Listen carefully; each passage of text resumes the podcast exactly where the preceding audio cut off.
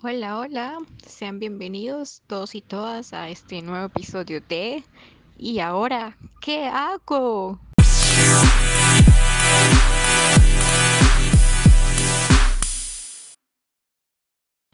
En el episodio de hoy vamos a hablar de las emociones, algo muy humano, algo muy complejo. Esperamos que se diviertan y aprendan mucho. Primero, ¿qué son las emociones? Para mí, las emociones son vida. Gracias a que estamos vivos podemos sentir y gracias a que sentimos estamos vivos. Las emociones nos unen a nosotros mismos y mismas, a los otros humanos, pero también nos unen a la naturaleza, a los animales, a la vida, a lo valioso. Nos hacen ver lo que es importante. Somos por completo un ser sintiente. Desde la teoría se nos plantea la idea de seis emociones básicas. Sorpresa, felicidad, ira, asco, tristeza, miedo, estas poco a poco se van haciendo cada vez más intensas, más complejas y se van mezclando hasta hacerse el gran abanico emocional que sentimos con el diario vivir. Quiero que se imaginen por un momento todo lo que somos capaces de sentir en este momento. Nos podemos sentir orgullosos, con confianza, amorosos, valientes, juguetones, aburridos, solitarios, deprimidos, impotentes, vulnerables, culpables, decepcionados, avergonzados, distantes, frustrados, agresivos, enfadados, hostiles, irritados, inseguros, celosos, heridos, humillados, asustados, devastados, apenados, perplejos, interesados, confundidos, asombrados, entretenidos, enérgicos, eufóricos, liberados. E incluso hay algunos sentires que no tienen palabras capaces de describirlo. Algunas personas nos han comentado que hay emociones buenas y hay emociones malas, o emociones positivas y emociones negativas. Esta manera de clasificarlas es en base a si nos gusta la emoción y nos gusta sentirnos así, o más bien el contrario, no nos gusta para nada sentirnos así. A mí personalmente no me gusta eso de ver el mundo en blanco y negro, y mucho menos con algo tan complejo como las emociones. Además, yo creo que las emociones son energía, energía que nos brinda el cuerpo para poder reaccionar a la realidad, ya sea esta una realidad externa, de afuera, del exterior, o una realidad interna, mi propio mundo, mis propios pensamientos. Y esta reacción conlleva una respuesta que va a modificar la realidad. Por ejemplo, la felicidad nos hace estar agradecidos por estar vivos y por poder sentirnos así. El miedo nos hace reaccionar ante el peligro. La ira nos da el poder de no quedarnos quietos ante aquello que está mal y luchar por cambiarlo. Gracias a la tristeza podemos saber que es importante y que es valioso para nosotros. Solo nos duele algo cuando es importante. Y bueno, con la sorpresa mmm, es curioso. Esta emoción es más que todo como una reacción anticipatoria neutral que prepara el cuerpo para lo que viene, ya que luego conlleva a otra emoción. Entonces tenemos sorpresas que nos agradan, otras que no tanto, otras que nos asustan y así sucesivamente. Y así es como también se van complejizando. La vergüenza, por ejemplo, va de la mano con la moral, lo que está bien hacer y lo que no.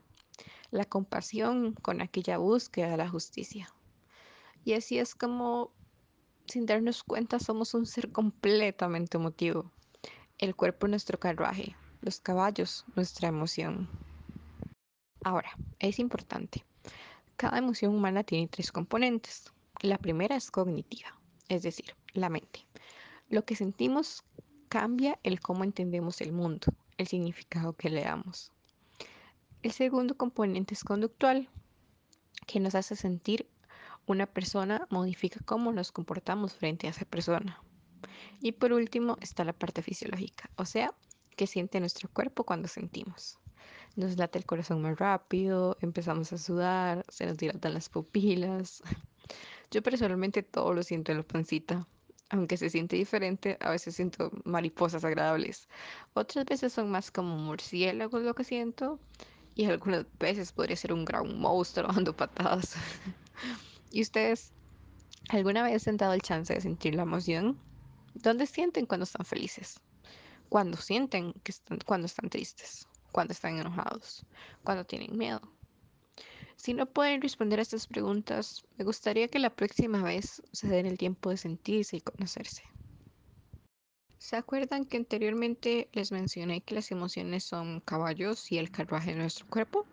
Bueno, claramente hay un componente más necesario, el cochero. Pero en nuestra metáfora, ¿quién es el cochero? Primero vamos a hablar un poco sobre nuestro cerebro. Entonces vamos a aprender algunas palabras un poco vacilonas. El sistema límbico es el encargado de regular y dirigir nuestras emociones. Este se compone por algunas partes del cerebro llamadas así: tálamo, hipotálamo, hipocampo y amígdala. Gracias a ellas y a su relación con los demás, partes de todo el cerebro, es que podemos sentir. Bueno, nuestro cochero es otra parte del cerebro, una que se llama lóbulo frontal. Es la parte del cerebro más humana, la que nos hace humanos.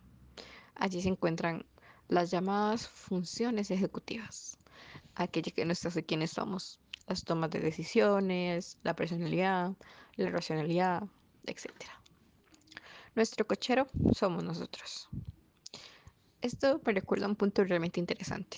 ¿Cuántos de ustedes han escuchado decir cosas como, es que fue en un ataque de ira, perdí la conciencia, no sabía qué estaba haciendo, estaba cegado por la emoción, o crimen pasional? Bueno, todo esto a mí me parece una basura. Tiene sentido desde algún punto, pero es una falacia. Me explico. El cerebro es algo muy interesante. Una vez que manda una señal, tiene medidas de emergencia para poder detener esta señal una vez empezada. Por ejemplo, vamos a recoger una olla, digamos, y el cerebro manda una señal al brazo para que agarre esta olla. Pero sin darnos cuenta estaba muy caliente y nos estamos quemando. Nuestro cerebro primitivo, el más rápido, manda la señal para soltar el brazo.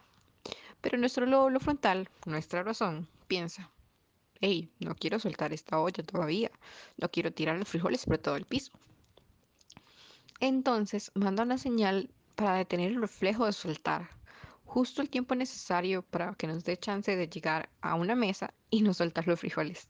Biológicamente hablando, es un mecanismo de seguridad realmente interesante y complejo. Estos mensajes se dan mediante la electricidad y mediante la química. Pero con las emociones pasa algo bastante diferente. Las emociones se transmiten por medio de las hormonas en la sangre. Una vez que se libera no se puede detener. ¿Se imaginan liberar algo en el mar y decirle, hey, no, no, devuélvase, devuélvase, ya no, ya no? es imposible. Es por eso que en algunas ocasiones nos podemos sentir abrumados o incluso hasta por la emoción. Una vez una sabia profesora nos dijo, no podemos elegir cómo sentirnos, tampoco podemos detenernos de sentir, pero la acción, la acción siempre es una lección. La emoción nunca nos va a hacer actuar sin nuestro consentimiento. La emoción es una energía, es un caballo, pero el conductor somos nosotros. Nosotros decidimos qué hacer con esa energía que se nos brinda. Claro está, los caballos a veces se pueden descontrolar, al igual que las emociones. Y si no somos muy buenos en eso del manejo de las emociones, es por eso que se nos recomienda no tomar decisiones importantes o acciones bajo la influencia de ninguna emoción. Ni cuando estamos felices, ni cuando estamos tristes, ni cuando tenemos miedo, ni cuando estamos enojados, ni ninguna. Es por eso que el crimen de pasión, eso, ese crimen o aquello que yo cometí cuando estaba abrumada por la emoción, no es tan cierto. La emoción va a ser abrumadora, pero la acción es una decisión. Siempre podemos decidir cómo actuar. Siempre. Si bien es cierto que no podemos tomar una decisión o una acción cuando estamos abrumados con una emoción, tampoco es que debemos ignorarlas. De nuevo, citando a mi querida profesora, realmente aprendí mucho de ella, es que No hay que tomar decisiones basándonos solo en cómo nos sentimos, sino hay que tomarlas en cuenta a la hora de tomar una decisión, porque son importantes. Es que pensamos en cómo nos vamos a sentir con las acciones, decisiones y consecuencias futuras, pero como no son lo único, no se puede pensar solo desde ellas. Recuerdo una vez que estaba en clase y estábamos hablando de la regulación emocional, es decir, la manera en que expreso la emoción de manera regulada. Yo no podía dejar de pensar en que esos límites eran bastante difusos. A veces podemos sentir algo y lo reprimimos por completo, no lo dejamos salir, nos negamos a que salga. Otras veces, por el contrario, explotamos, sobreexageramos y nos sentimos perdidos en un mar de emoción. Entonces, ¿cómo sabemos cuál es esa correcta expresión emocional? ¿Y siquiera uno? Yo considero que es muy variable. Varía de emoción en emoción, de situación en situación y de persona en persona. A veces las, a veces las personas dicen que tienen muy buen control emocional, pero lo que hacen más bien es reprimir las emociones. Un control desde la represión. Eso no es control en absoluto. Las emociones como energía necesitan liberarse, necesitan salir o estallan, siempre estallan. Un día o mañana o en un año, pero estallan. Hay múltiples estudios que demuestran que reprimir las emociones genera enfermedades y malestares en el cuerpo. Podrían provocar un dolor de cabeza o de estómago o una enfermedad mucho más grave. Yo considero más bien que el control está relacionado con la inteligencia emocional.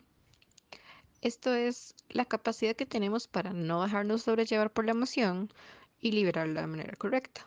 Por ejemplo, no golpear a alguien cada vez que estamos enojados con esa persona, sino más bien pensar en por qué es que esa, esa persona nos provoca ese enojo y usar esa energía para cosas mucho más interesantes. Hay alguna gente que dice que es gracias a la liberación emocional que somos capaces de crear cosas tan increíbles y bellas como el arte, las ciencias y los deportes. La pasión nos lleva a realizar un maravilloso dibujo. La curiosidad nos lleva a realizar investigaciones y nuevos descubrimientos. Y por qué no, la ira nos puede llevar a ser un gran deportista. Es necesario un poco de bastante energía para golpear una pelota de un lado hasta el otro. La última cosa que les quería mencionar es sobre el autoconocimiento. Yo bien podría ser la promotora número uno del autoconocimiento. Pero esta vez es sobre el autoconocimiento emocional. Como les dije antes, creo que es importante tomar en cuenta las emociones para tomar decisiones o acciones. Pero, ¿cómo podríamos hacer eso si no conocemos nuestras emociones? Si no sabemos cómo se siente la felicidad, que nos hace tristes, cómo se siente la sorpresa, que nos da miedo, no creo que haya manera posible de controlar algo desconocido. Así que los, los las invito a conocerse, a conocer sus emociones, a conocer cómo se sienten, por qué las sienten, cuándo, cómo, dónde y por qué las sienten. Y así les prometo que podrían ser un poquito más sabios, tomando decisiones más perspicaces. Vamos a finalizar con nuestro segmento de ¿Y ahora qué hago?